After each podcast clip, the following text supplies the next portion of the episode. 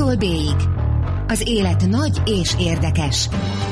Arra való, hogy alaposan körülnézzünk benne. Gazda Albert és Lővenberg Balázs műsora. Jó estét, drága hallgatók! Ez itt az A-tól B-ig, az élet nagy és érdekes. Én Lővenberg Balázs vagyok. Én pedig Gazda Albert. Ma esti vendégünk pedig Stír Gábor, Magyar Nemzet főmunkatársa, Oroszország szakíró, akivel nem megdöbbentő módon elsősorban Oroszországról fogunk beszélgetni, eh, amihez az apropót részben a közelgő orosz országi választások adják, elnökválasztás pontosabban, részben pedig az, hogy eh, én magam is múlt héten egy hetet Oroszországban töltöttem, eh, öt év szünet, illetve Moszkvában egészen konkrétan, öt év szünet után, és a magam részéről jelentős változásokat vettem észre, és abszolút kíváncsi vagyok arra, hogy ezeket a változásokat azoknak is észre lehet-e venniük, akik sokkal gyakrabban járnak, mint én. Persze arra is kíváncsi lennék, hogy azoknak is észre lehet-e venniük, mint Balázs, aki 20 akárhány évvel ezelőtt hosszabb, időt, hosszabb ideig élt Oroszországban, de hát ő Egyelőre még nem próbálta ki ezt az opciót. És azóta egyszer jártam Ukrajnában, de annak is már tizen sok éve. Uh, Ukrajna nem Oroszország? nem része Oroszországnak. Mesélj erről is majd, légy szíves. Egykori, bizonyos nem, területeinek hát egykori kis gondolom, ja. hogy az. Szóval, hogy hogy akkor tényleg induljunk el innen, hogy, hogy te, aki tényleg évente többször, sokszor, számtalan szó jársz mondjuk Moszkvában, te is azt látod, amit én, hogy itt, itt mint hogyha, mint hogyha a, a város elkezdett volna úgy változni, hogy az embereknek, akik lakják, vagy akik turistáskodnak benne, jobb legyen? Abszolút így látom, tehát hogyha Moszkvát vesszük, mert mindenkelőtt szögezzük le, hogy Moszkva nem Oroszország, Moszkva a kirakat, állam az államban, tehát lehet ilyeneket mondani, de hogyha Moszkvát nézzük, és a nagy városokat, mondjuk Szentpétervárt, a Reformszigeteket, akár Jekaterinburgot is, Kazányt, Szocsit, mindenképpen lenyűgöz és letaglóz.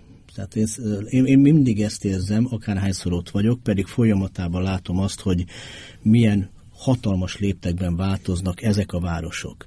Tehát megújultak, hatalmas pénzeket nyomtak beléjük, persze közben el is loptak egy részt, de de például, amikor a Szocsi olimpiáról beszéltek, írtak itt a világban, ugye... Ami nagyon-nagyon drága volt. Nagyon-nagyon drága volt, tényleg megdöbbentően drága, bizonyosan nagy volt a korrupció, de én azt látom, hogy ami viszont megépült, ami ott van, az lenyűgöző.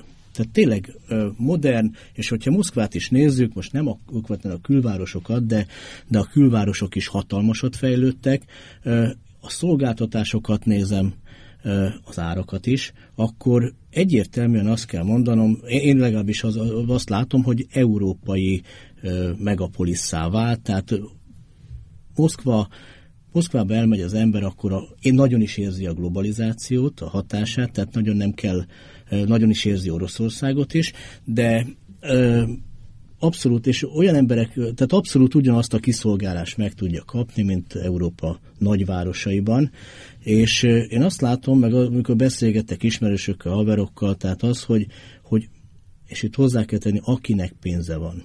Tehát akinek pénze van, az bizonyos szolgáltatásokat már akár jobb minőségben megkaphat, mint mondjuk Európában. Ezzel én nem azt akarom mondani, hogy Oroszországban sokkal jobb, mint a világ összes többi helyén, egyáltalán nem, sőt a, a, a elején le is szögeztem, hogy, hogy Moszkva az, az nem az egész Oroszország, nem a Glubinka, nem a, a nagy vidék, a nagy terek, de egy biztos, hogy ezek a, én reformszigeteknek nevezném őket, tehát még a régebbi terminológiával, tehát ezek a, a helyek, városok, ezek megdöbbentő és, és elképesztő fejlődésen mentek keresztül.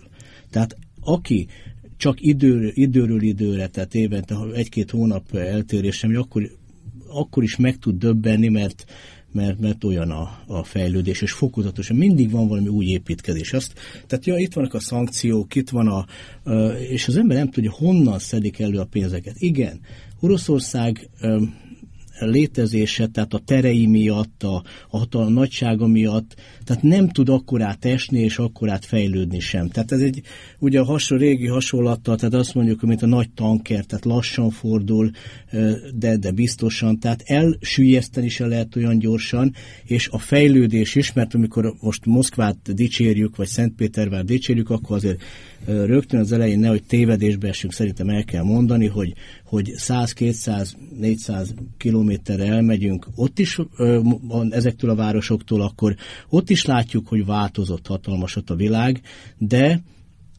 hát az bizony ott, ott, ott, ott, ott bizony nagy problémák vannak, mert nem lehet ekkora országot, ekkora tereket, akár hogyha ilyen 20 éves távlatban is beszélünk, olyan gyorsan fölhozni. Legalábbis onnan, ahonnan, ahol voltak itt még a Szovjetunió felbomlásakor, és utána azért nagyon jól tudjuk, hogy egy jó tíz éves zuhanás hát ment keresztül az egész, az egész térség, nem csak Oroszország, és a, ezt az újjászületést, vagy a stabil, kezdjük azzal, hogy stabilizálódás. Tehát a 2000-es években, amikor, és most hangzik el először akkor Putyin, hogy a 2000-ben, mikor ő hatalomra került, utána az első, ami, amit, amit értékelnek, és máig értékelnek benne, az, hogy stabilizálta Oroszország. Azt hiszem, hol, hol volt akkor Oroszország? A 90-es évek végére ez akkor is így van, hogyha Putyinék ezt kihasználják és, és erőteljesen hangoztatják, hogy ahhoz képest, mint ahogy nálunk Gyurcsányhoz képest van az idő, még most is, a, akkor Oroszország a szétesés szélén volt egy gazdasági összeomlás, és én azt mondom, hogy ha az folytatódik, akkor a szét, szétes és szélési, hát szélén csak, is... Hogy pontosítsuk, mert nem, mindenki, nem biztos, hogy mindenki hogy egészen konkrétan emlékszik rá. Ugye a 90-es évek vadkapitalizmusa után 98-ban bekövetkezett egy nagyon-nagyon durva összeomlás, gyakorlatilag tényleg szétesett minden, és ugye onnan, onnan kellett konszolidálni. És hát szegény oroszok ugye a, a, rögtön még a Gajdár alatt a, a Szovjetunió végén, az, az, az friss új Oroszország elején megkaptak egy hatalmas sokkot, és akkor rá 7-8 évre megint megkaptak egy sokkot, és, és én ezt a nem csak ilyen gazdasági összeomlásra értem a szétesést, hanem, hanem az ország egységéről is, egységére is gondolok. Hát itt csecsenháborúk voltak, a, a, a 90-es években a Baskírföldtől Tatársztánig mindenki a hát szuverenitáson sok, sok mindenki más is gondolkodott önálló államban, nem amit, csak a amit már elfelejtettünk. Így van, tehát ezeket a tereket össze kellett szedni, és én hogyha Oroszország fejlődésében, történelmi fejlődésében gondolkodunk, akkor én azt mondom, hogy, hogy ugyanazokkal a módszerekkel, és itt hibázik, itt téved nagyban, a, a, nagyon, nagyon sokan tévednek a nyugaton, az úgynevezett nyugaton, abban a, meg, a megközelítésben tévednek, hogy nem lehet ugyanazokkal a módszerekkel összetartani előre vinni azt az országot. Tehát van, van igenis egy, egy történelmi hagyományokban, a terekben, az idő érzékelésben, különbségében megjelenő specifikuma, amit figyelembe kell venni. De hogyha önmagához nézzük, akkor viszonyítjuk az egészet, akkor a 2000-es években először is volt, térjünk vissza, egy, nagy, egy, egy stabilizációs folyamat, az életszínvonal óriásít. Tehát egy tehát ilyen, ilyen olyan tízes nagyságra, tízszeresére ö, fizetések, nyugdíjak, olyan... Ö, hát, ha jól emlékszem, ott a 98-as válság után ilyen 60-80-100 dolláros átlagfizetések Így voltak. van, most pedig, most pedig, most pedig 40, 40 ezer rubel, tehát azért úgy ezer, ezer 180 ezer forint nagyjából az átlagfizetés, és, és azért azt mondom, hogy, hogy amikor oda megy az ember Moszkvába, akkor, akkor még egyszer, hogy több egyszer meg kell jegyezni, hogy én mindig olyan kicsit szegénynek érzem magam. Tehát, hogyha bemegyek egy ugyanolyan színvonalú helyre, mint, mint mondjuk Magyarországon, egy ilyen közep, átlag, az, az ott már jóval drágább. Tehát ott mások a, a léptékek, mások az árakban is a léptékek. Tehát ez az, amit, amin, amin szerintem Oroszországnak még nagyon sokat kell dolgoznia, hogy ugyanazt a színvonalat ugyan, tehát elérhető báron tudja nyújtani mindenkinek, mert azért csalóka, amikor azt mondom, hogy, hogy megyünk, nézzük meg a Moszkva City-t. Hát az olyan, mint megapol világvárosi benyomása van az embernek. Ugye a de Moszkva hogyha City a, a város új üzleti központja. üzleti központja hatalmas fel, felhőkarcolókkal, a- így van, hogy tehát a a szö- 5 6 szövetségi torony, vagy hogy szövetségi magyarul? torony, így van, hát az, az igen. A Európa És- legmagasabb irodaépület. Így van. És ezek a tehát, hogyha be akarok menni egy, egy ott bárhol, egy, egy, egy sima kávézóba, akkor már rögtön megindul a számláló, a Rubel számláló. Tehát ö, Érdekes, én most nem érzékeltem egyébként ekkora én különbséget. 20%-ot érzek. Ja, én 20, nagyjából. ja, mert azt hittem, hogy többre gondolsz. mert 20%-ot, de hogyha ha egy, egy jobb helyre, úgymond jobb helyre, ez az átlaghely. Tehát Igen. az, hogy hozom azt a, az átlagot, amit Magyarország van a szerényebb helyet, de hogyha ha, ha egy jobb helyre akarok bemenni, akkor hatalmasat ugrik. Ez, igen, ez, ez érdekes És, és óriásiak az el, a, a különbségek. Tehát Pontosan ezt tudni kell, hogy hova megy az ember, mert, mert ugye, ugye látszólag sima helyen, tehát annyit kifizetek egy levesért, mint mondjuk egy egész ebédér egy, egy hasonló helyen. Pont ezt akartam Ez kérdezni, ugye az, az, a legelső kérdésnek két része volt, hogy a, ez a változás, ez a színvonalbeli, vagy, vagy minőségbeli, vagy érzésbeli változás, ez, mondtad Albert, vagy kérdezted, hogy a turistának is, aki Moszkvába látogat, és a moszkvaiaknak is érzékelhető. És ez lenne a kérdésem, hogy mennyiben érzékelhető vajon ez a moszkvaiaknak, hogy te mit Ar-? Arról, hogy a moszkvaiaknak, arról lehet, hogy Gábor többet tud mondani, de mondom, amit én gondolok, vagy amit én- én ö, gondoltam a kérdés hátterében elmondani. Tehát ö, az egyik része egyébként tényleg ez, hogy, hogy gyakorlatilag ugye mindent megkapsz azt, amit egyébként nyugaton megkapsz. Tehát mondjuk én ugyanazt a hipster kávét ittam ott is, ö, 800 forintért, mondjuk Budapesten 700ért iszom meg, tehát ezért is kérdeztem a különbségekre. Vagy ugyanazt a kézműves sört kaptam meg 250 rubelért, az szűken 1200 forint, itt ezerért kapom meg, tehát nagyjából ennyi a különbség. Ö, Ezek ugye a, a hát nyilván tele van a város ilyen helyekkel, vagy ilyen helyekkel is. Ez az egyik dolog. A másik, amire gondoltam, az az, hogy például a, a Kremlovskaya Náberezsnáján, a, hogy fordítjuk ezt Rakparton. magyarra? Kreml, Kreml rakparton. Ott ugye 5 évvel ezelőtt még egy ö, 8 vagy 10 sávos ö, út volt, gyakorlatilag a parton a gyalogosoknak nem volt semmi keresni valójuk. Ezt az utat, ezt most leszűkítették kétszer három sávra, és csináltak egy 15 méter széles sétányt, ö, ö, fákkal, díszkivilágítással, akármivel, és tök kellemesen tudsz sétálni a Moszkva parton, még mínusz 8 fokban is egyébként, bár akkor egy kicsit fúj a szél, de hogy, hogy ez, tehát ezek, ezek a dolgok nem voltak korábban. Korábban ott özönlöttek az autók, meg özönlöttek az emberek, meg özönlött minden. De, Vagy a Moszkva szálló helyén az a sz- Na és nagyon ezt, szép park. ezt egyébként. akartam mondani, igen, és hogy, hogy átadták az úgynevezett Zarjadje parkot eh, a lebontott óriás szálló helyén, ami Moszkva egy, Rosszia, a bocsánat. Rosszia szálló helyén, ami ott volt a Krem mellett. Én azt hiszem, az volt Európa legnagyobb szállodája. Ezt most, most tudtam, most ebből tudom meg. Kicsit, Köszönöm, hogy elmondtad, kicsit. hogy lebontották a rossz kicsit, kicsit kiégett, kicsit elavult, kicsit nem volt értelme rendbe rakni, inkább lebontották. Na most ugye, a, és az történt, hogy valószínűleg a világ egyik legértékesebb telke képződött ö, ott meg, és ezt a telket nem adta el a, a cár a tőkének, hanem az a döntés született, hogy csinálunk oda egy parkot. És ez a park, ez, ez egy abszolút 21. századi dolog, gyönyörű, egy, egy egészen szenzációs kiáltóval, ami belóg a Moszkva fő fölé, Hát a hallgatóknak most sajnos nem tudunk képeket mutatni róla, kár. Ö, ö, Amfiteátrummal, kiállítóterekkel, éttermekkel, mindennel. És olyan 21. századi ilyen multimédiás, meg mindenféle látványpark, tehát például a, engem teljesen lenyűgözött az, hogy ez a repülés Moszkva fölött. Tehát az ember úgy érzi magát, mint egy madár, madártáblatból repül végig Moszkva fölött, és, és mindenféle 4D-s hatásokkal.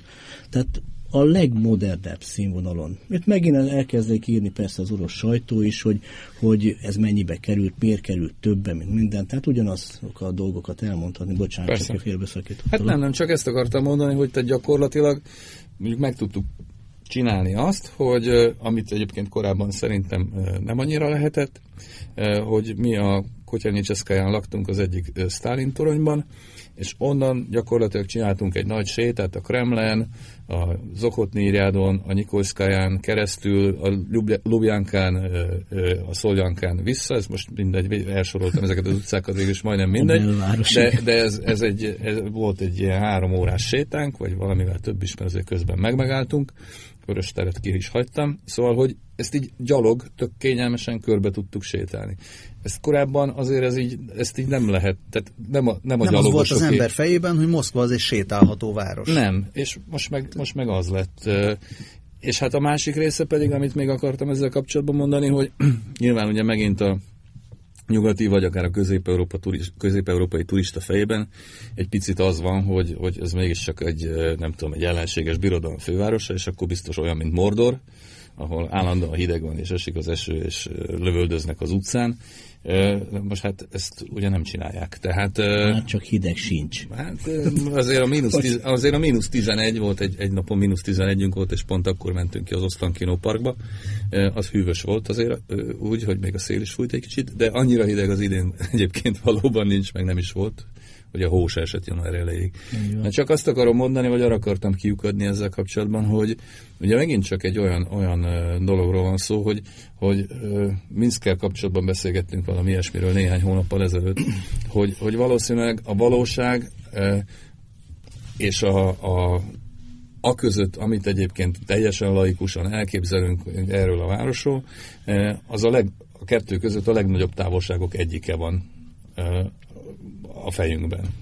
Nagyon sokan még hát az információ hiány miatt is, a távolságok miatt, a el kell jutni Moszkvába, hogy említettük, kicsit drágább. Hát, tehát, hát meg uh, régebben nagyon-nagyon drága volt eljutni egyszer. Régen nagyon drága. Ahhoz, ahhoz képest emberi árak vannak Moszkvában, ami, ami pár éve volt, vagy akár pár éve is volt, tehát uh, uh, az elő, megerősödött előítéletek miatt is azok a sztereotípiák kinek én sokáig úgy, úgy, gond, úgy éreztem biztosan, hogy, hogy Európa nagy része, vagy magyar, magyar közönség, vagy a társadalom nagy része is ebben még azt hiszi, vagy úgy tett, mintha ha megállt volna az idő a Szovjetunióban, és, és Szovjetunióként tekintett Oroszország. Ez volt a legnagyobb hiba, mert, mert Oroszország tényleg ilyen szempontból hatalmasat, óriásit fejlődött, és amikor itt az elhangzott kérdés, meg hogy ne hagyjuk ki, hogy, hogy ezt az oroszok is érzik. Nem csak a turista érzi, hanem az oroszok is.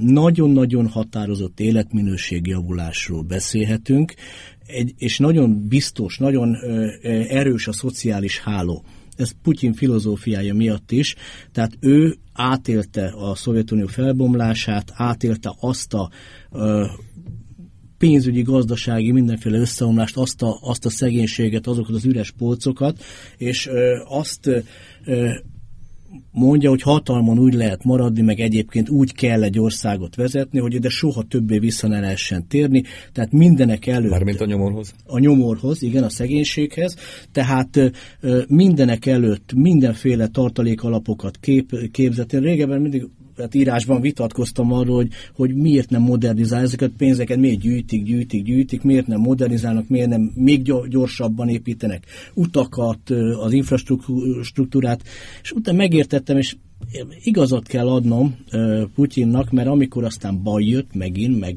most fogyott ki az egyik alap, a jóléti alap, ez mindig hozzá lehetett nyúlni, a költségvetés fölbillenése nélkül a szociális biztonságot úgy lehetett megtartani, a munkahelyeket úgy lehetett megtartani. Ne felejtsük el, hogy a 90-es években, vagy akár 15, jó 15-20 évvel ezelőtt is még az volt a probléma, hogy fizetnek-e a gyárban, hogyha egyáltalán van munkát. Lesz-e fizetés?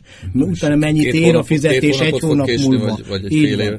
Mennyit ér addigra az a fizetés, mire megkapom? Tehát ehhez képest így kell gondolkodni, és ezért óriási a, a fejlődés. Tehát a, vagy ilyenek, ilyenekre rájöttek, hogy, hogy hogy a demográfia az nemzetbiztonsági kihívás Oroszországban, a demográfiai problémák. Hát nem és ezért jó különösebben. nagyon nem állnak jól, de megállították a demográfiai zuhanást, tehát maximum időnkénti csúszásról beszélhetünk, de lényegében stagnál, a, ami óriási eredmény ahhoz képest, amilyen 10 évvel, 15 évvel ezelőtti prognózisok voltak, meg amilyen helyzet, és, és ez azért annak is köszönhető, hogy Magyarországon is irigylésre méltó anyasági segélyt, gyereknevelési segélyeket adnak, tehát hogy mindenek előtt a szociális biztonság. És ez a gondolkodás, Putyinnak ez a gondolkodása abból indul ki, hogy, hogy a 90-es évek elején mi volt, tehát hogy oda visszatérés soha ne lehessen, vagy, vagy hasonló szegénység soha ne lehessen, és a legnagyobb problémája most az, hogy, hogy ezt a 40 fölüli generáció érti, mert átélte valamilyen módon, valamilyen korban, a, vagy, vagy fiatalként, vagy élete teljében a, a 90-es éveket, viszont a, a úgynevezett Putyin generáció, akik már Putyin alatt születtek, most már ők, ők szavazó korba értek, vagy érnek, azoknak ez nem jelent semmit, mert ők nem tudják, ők gyerekek voltak, vagy, vagy csecsemők voltak nagyjából, vagy óvodások az alatt, amikor, amikor ott a lét hát, volt a tét, és akkor azt magyarázhatják már nekik, hogy de hát, hogy honnan jöttünk, nekik már azok a kihívások, ami, ami Európában, ezek az, azért mindig arról beszélünk, hogy mi elmegyünk Oroszországba, ott milyen, az oroszok utaznak. Az oroszokkal tele van a világ, Európa, Magyarország, és hál' Istennek, hévíz. De Európa bármelyik komolyabb ö, ö, városában megyünk, orosz szót rengeteget hallunk.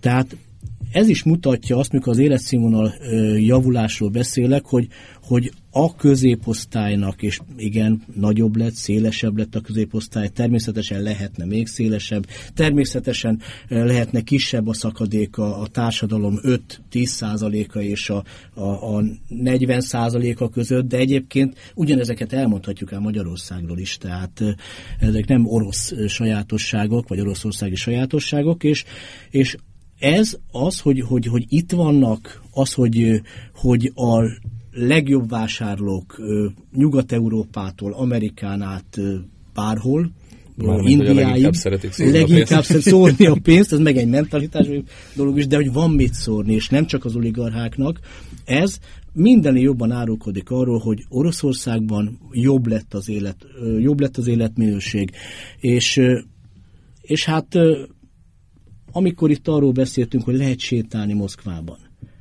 ez megint csak az, hogy, hogy igen, élhetőbb lett a város. Annak ellenére, hogy, hogy őrület ott autóba ülni, taxiba vagy saját autóba, tehát kinövik a várost. Hát éppen, ezért most, éppen ezért most már Nagy Moszkváról beszélnek. Tehát ott olyan léptékű fejlesztések vannak, hogy most Moszkva lényegében meg kétszereződik a területe, és építik a, a, az új Moszkvát, a, a terjeszkedő Moszkvát. Egy-két erdőt ellopnak közben. Így van, közben egy-kettő eltűnik, az, az, az egy dolog, tehát az, igen, ez, ez is az orosz sajátosság, tehát ez, ez természetes. Illetőleg nem kéne, hogy természetes legyen, de, de, de én, aki fo- Oroszországgal foglalkozom, ezt már, már nem, föl se kapom a fejemet, viszont egyre többször kapom föl itthon, hogy annyira, egyre inkább hasonlít ilyen tekintetben. Ebben is. Ebben is. Ahogy így említed a generációkat, meg hogy most nő fel a hálátlanabb generáció, vagy nem tudom, hogy hálátlanabb, de minden esetre, aki nem emlékszik nem már bizonyos is. dolgokra, itt átcsúszunk már lassan a választásokba, vagy pedig még van még bármi? nem csúszunk át, mert egy, egy dolog, még, ezt, még maradunk egy kicsit.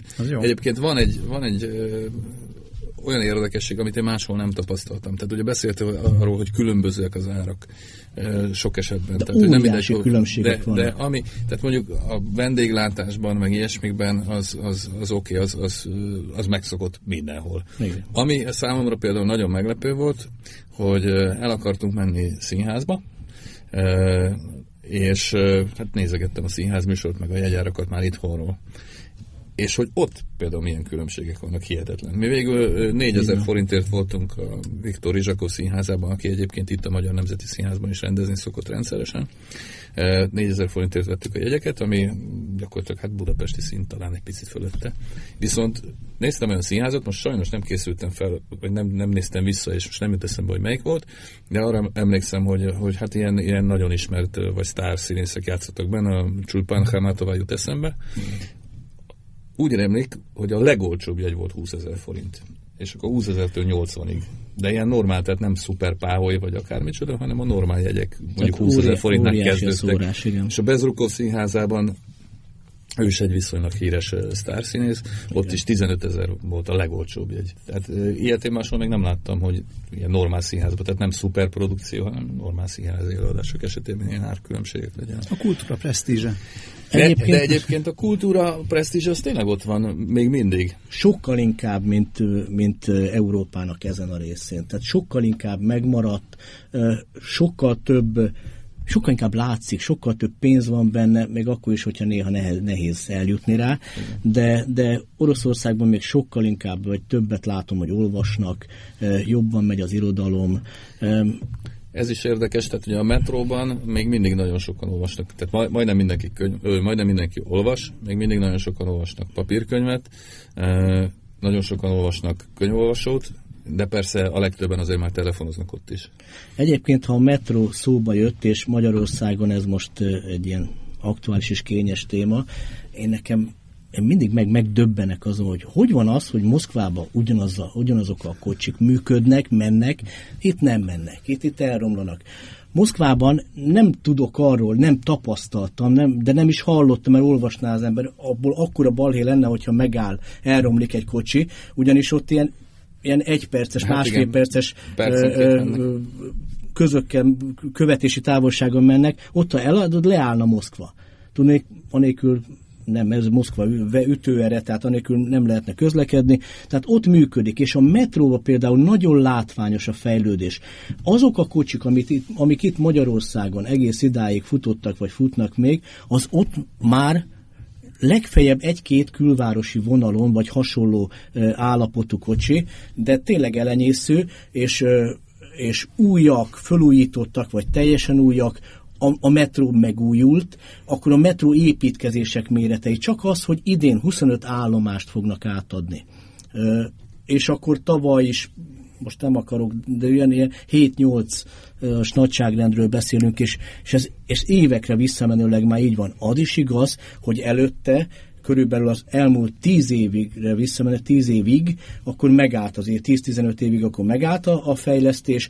Azóta viszont, és itt van, amikor másodszor mondom, hogy, hogy az elmúlt 18 évben, tehát Putyin országlása alatt egyrészt volt egy stabilizálás, utána egy, egy, egy látványos életszínvonali beli fejlődés, nagyságrendekkel jobbak lettek a fizetések, az ellátás, egy óriási, hatalmas infrastruktúrális fejlődés, a leglátványosabban a nagyvárosokban, Moszkva, Szentpétervár, Kazany. Kazanyról keveset beszélünk, talán még az úszó, előző úszó világbajnokság, vagy vizes VB kapcsán. Az egy megint egy, egy új város épült szinte. Teljesen megújult. Szocsit említettük, Jekaterinburg szintén.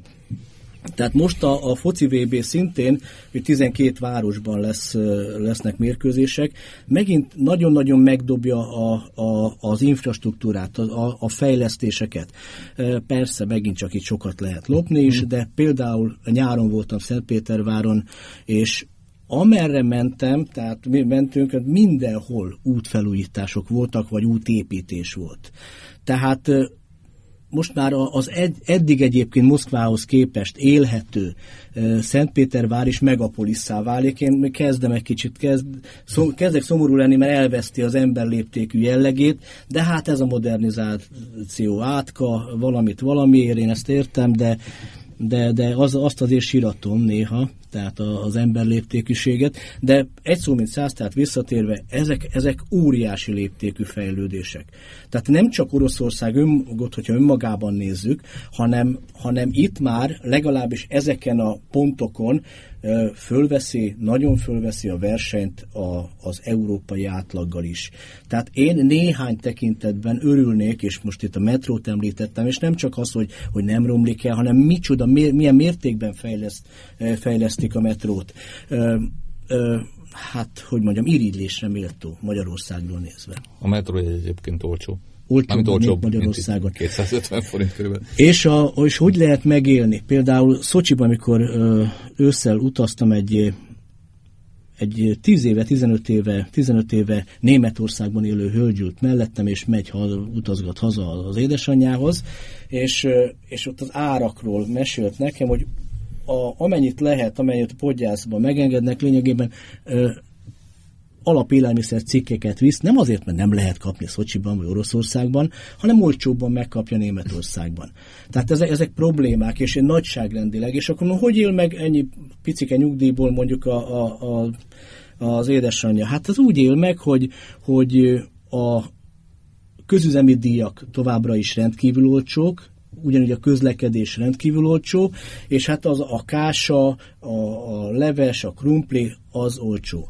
Tehát így meg lehet élni. Tehát akkor, amikor a Oroszországról beszélünk, a társadalomnak erről a részéről is beszéljünk, mert ők a Moszkva City-t maximum képen látják, de büszkék rá. És ez a másik, ami, ami, ami, amit mindenképpen meg kell említeni, hogy Oroszország újra ilyen büszke emberekkel talál, önérzetes emberekkel, jó értelemben egyébként. Hát ugye mindig is birodalmi tudat. Mindig birodalmi mindig lépték persze. volt, így van, de, de de ezt adta nekik. Nem csak konkrétan a fejlődést, hanem azt, hogy, hogy büszke lehet a saját hazájára.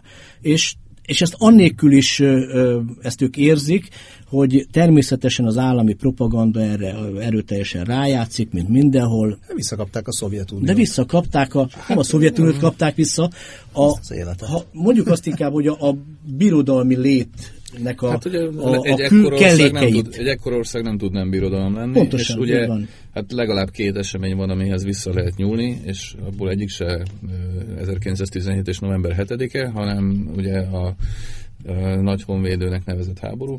Nyilvánvalóan nem véletlen áll az minden ideológia középpontjában, és hogyha még kell valami, akkor úgy, ugye ott van 1812-es Napóleon, tehát ezekkel így, ezekkel így nagyjából el vannak, és hát azért ezekre lehet is gondolni, tehát ugye akármit csináltak ezek a történelm során, ugye nem tudtak minket legyőzni. Itt nagyon érdekes, hogy a, a második világháború előjön, és ez nagyon fontos. Nagyon sokat olvashatunk arról, hogy a, a Stalin kultusz. Azért tegyük helyre.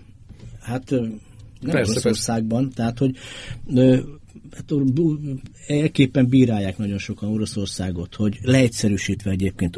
Szó sincs arról, hogy a kommunizmust vagy a Szovjetuniót, a szovjet rendszert bárki is ott éltetné.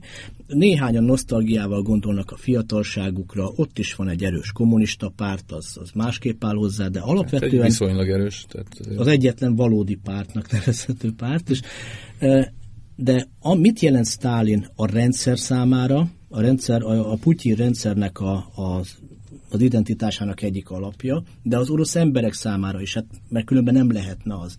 Tehát Stalin az utolsó győzelmet jelenti. A dicsőséget, a, az erőt, a birodalmat. Tehát itt ez a vonal megy tovább, és ez visszavezethető ez a, a 17 előtti idők. Itt, itt folyamatosság van ebben a tekintetben, és azért lehet a 90-es évekre visszamutogatni, mert a 90-es években ez megtört.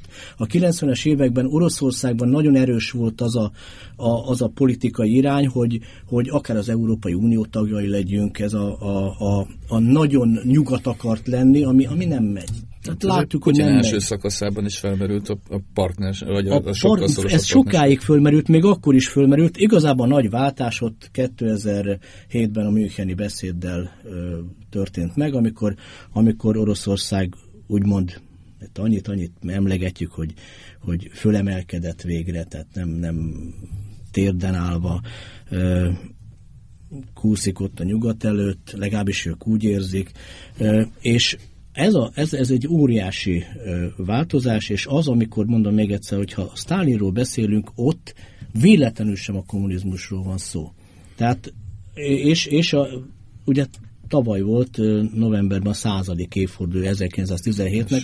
Nagyon érdekes, hogy az állam, az állam hallgatott róla. Tehát mintha nem is, nem is változtatta volna meg lényegében a világot az a, a, az, a, a, az, az, a, tíz nap. az a tíz nap, az a bármi, hát bármi nevezzük, az is bonyolult, hogy most mi, mert benne van a forradalom. Így van, persze, tehát az állam egy kicsit szégyellősen ő nem, nem, nem. Tehát ott nem hát volt nagy ünneplés.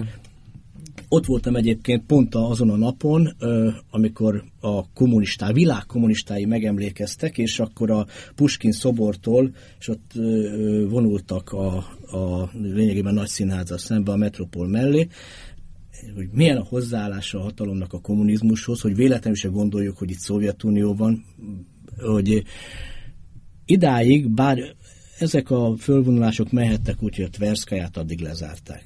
Most, mikor, hát én legalább egy 25 ezer, nagyjából 20, 20 ezeres tömegre ö, satszolom, ami ott volt, a járdán kellett, hogy menjenek. Én 2007-ben pont ott voltam május 9-én, és véletlenül a Tverszkáján összekeveredtünk a kommunistákkal, akik ugye végig vonultak a Tverszkájáról a Lubjankáig, és a Lubjankán volt természetesen a nagy beszéde a Zjuganovnak, akkor az egész út teljes széles. Ezért mondom, hogy most, mikor tényleg ott volt a félvilág, legalábbis a baloldali része, vagy a kommunista része, a járdán kell. Ez a szimbolikus, tehát, hogy nem, nem, véletlenül se itt, itt ne ünnepeljük ellenben, a, a vallási reneszánsz, amit megint csak az ortodox reneszánsz, amiről beszélni kell, tehát amikor azt mondjuk, hogy a második világháború az egyik ilyen, ilyen, ilyen alapja ennek a rendszernek, a másik most a, a partner, a nagy partner, a nagy bázis az az, az orosz ortodox egyház.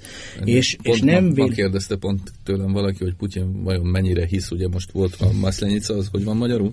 Hát ez a, a vízkereszt. Vízkereszt, igen. Igen, és megmerítkezik, meg, megmerítkezett, és valaki kérdezte, hogy mennyire vallásos, hát mondta, hogy valószínűleg annyira, mint Orbán Viktor egyébként, de, de közben e, Kicsit, legalábbis akikkel beszéltem, tehát azt mondják, hogy, hogy így sokkal, még KGB-sként is sokkal inkább vallásos volt. Tehát az, hogy hogy keresztelték meg a, az anyatitokban, tehát, mm. tehát a, meg, ő megőrzött valamit abból az egészből, a vallásosságból, a, abból a ami a szintén a birodalmi, hát igen, az orosz birodalmi létnek a sajátossága. Oroszországban ezt akartam pont mondani, tehát hogy ez a, a, a pravoszláviának a kohéziós ereje az sokkal számottevő, mint mondjuk Magyarországon. Mint a Magyarországon a katolikusnak, így van. Tehát azért mondom, hogy, hogy ez nem csak színjáték Természetesen akkor, mikor kampány kezdődik, és most kampány kezdődik, akkor az egyik ilyen nyitánya, látványos nyitás, nyitánya az egyes csatornán a Valám című film, a Valám egy a Ladogatón levő egyik ciget, egyik szent helye Oroszország, az arándokhely. Egyébként Putyin oda, amikor nincsenek ott a kamerák, akkor is eljár. Tehát ezért gondolom én, hogy, hogy neki ez többet jelent. Neki ez többet jelent, és nagyon érdekes, hogy olyankor jelenik meg valamon, tehát ott olyankor megy el, amikor utána, ezt csak utólag tudjuk, hogy, hogy nagyobb döntések születnek utána. Tehát például ez, így, így megfigyelhető. Tehát én szerintem többet jelent az ő számára, mint hogy, hogy egy kampány, vagy, vagy a külsőségek, de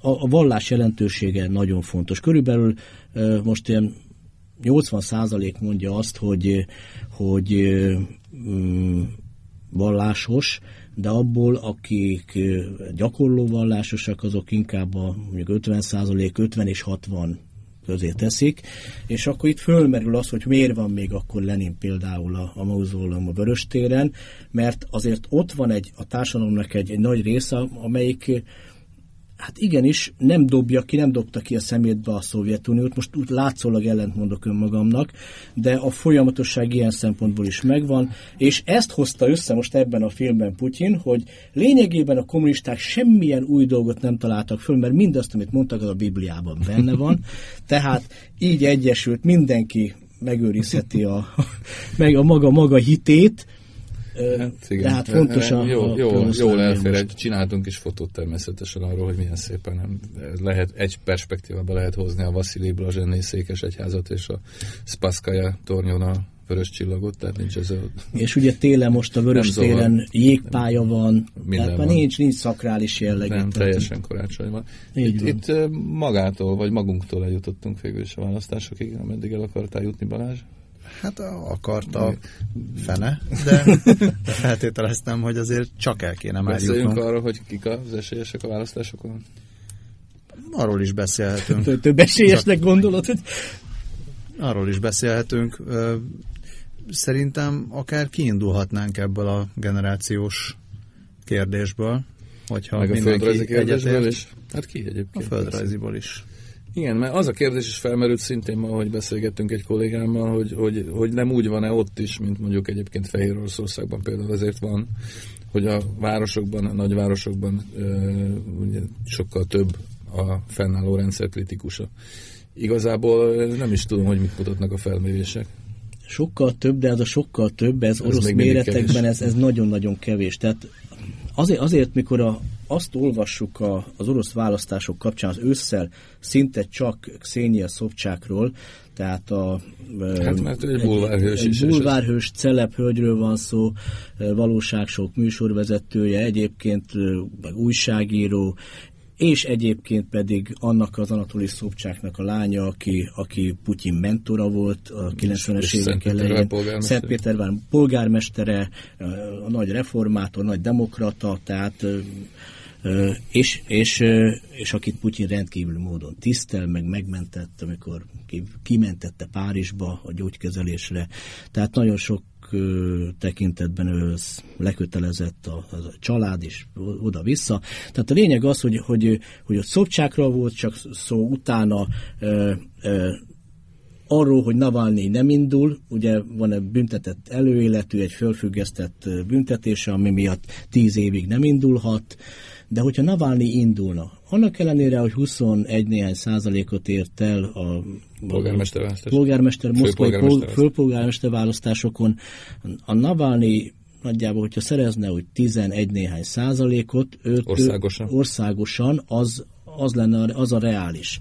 Tehát, és a másik az, hogy, hogy mikor Navalnyit istenítjük, akkor egy dologról, vagyis akik istenítik, az ö, ö, egy dologról feledkeznek el, arról, hogy Navalnyi a Kremlel folyamatosan együtt boltól játszik, legalábbis az orosz hatalmi elitnek az egyik szegmensével, akik mit arra használják, hogy a másik, másik szeretet zsarolják vele, meg leleplezzék vele. Tehát, hogy ő, ő azért nem a, a, a, a tiszta, a szent, egyébként egy nagyon rendes ember, amikor okos, jó fej, mindent el tudok róla mondani, csak nem a megváltó. Hát és egy, egy ügyes self-made man egyébként. Így van, tehát, tehát kb. Azért... tíz éve készítettem a Magyar Nemzet, készítettem vele interjút, és nagyon, még a, a moszkvai magyar kereskedelmi kirendeltség kapcsán, mert akkor volt némi érdekeltsége abban, hogy, hogy arról beszéljen.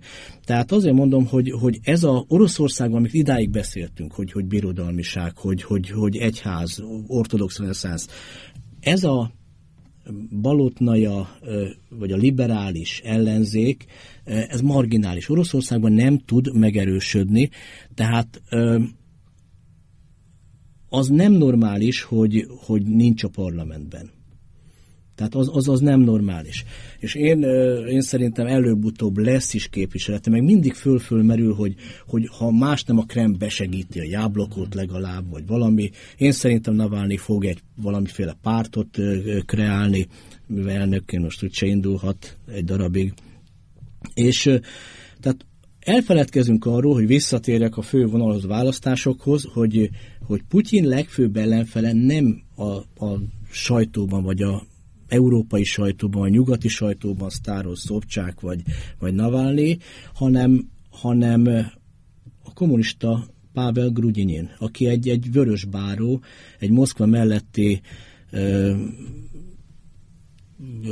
Szofhoznak a, az elnöke volt, és hát egyébként kőgazdag, kőgazdag, kőgazdag kommunista, tehát egy kapitalista kommunista, egyébként nem, nem tagja a kommunista pártnak, tehát ez is érdekes, hogy ott is változások vannak, de az a, az igazi ellenfél, és, és Zsirinovszki, hát a rendszeren belüli ellenzék még, és e, szerintem az igazi verseny közöttük fog zajlani, hogy melyik lesz a második. Uh-huh mert a, ugye a, a Krem célja a 70-70, a 70%-os részvétel mellett 70 legalább 70%-os győzelem, tehát a, itt a legnagyobb probléma a 70%-os részvétellel lesz. Ez a legnagyobb kihívás jelen pillanatban. Ezért jó egyébként a, a kis szobcsák is, tehát mert, mert, mert be tudja hozni azt a generációt, amit többször említettél, a, a fiatalokat. Navalnyi ugye bolykotra szólít föl, hogy ne menjenek el.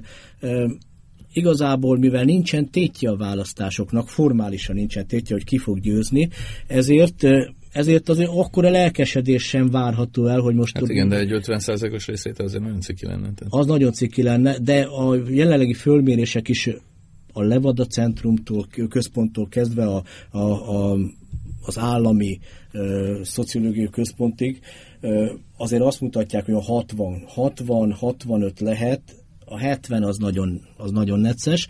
Tehát amikor azt mondom, hogy nincsen tétje, tudjuk, hogy ki győz, Putyin, és egyértelmű a, a, a krím után különösen a, a népszerűsége, amit idáig mondtunk, hogy a, a szankciók ellenére is a bizalom benne van, a jólét, hát jólétről beszéltünk, Oroszországon belül jólétről, hát, ezt nem törték meg a szankciók, van, hogy pedig nehézségeket, szankciói... azért problémák vannak, a rubel bezuhant, a fizetések értéke, amit itt említettünk, hogy mennyi az átlagkereset, a sokkal több, érezhetően többet ért négy évvel ezelőtt, tehát vannak itt problémák, de ennek ellenére Putyin támogatottsága megkérdőjelezhetetlen. Az én, én számomra ez a, ennek a választásnak óriási tétje van az összes előzővel ellentétben. Tehát nem az a lényeg, hogy ki győz, meg, meg, hanem az, hogy Putyin megfelelő fölhatalmazással győze, mert olyan kihívások előtt áll Oroszország, ami ami hosszú időre meghatározhatja a további jövőjét.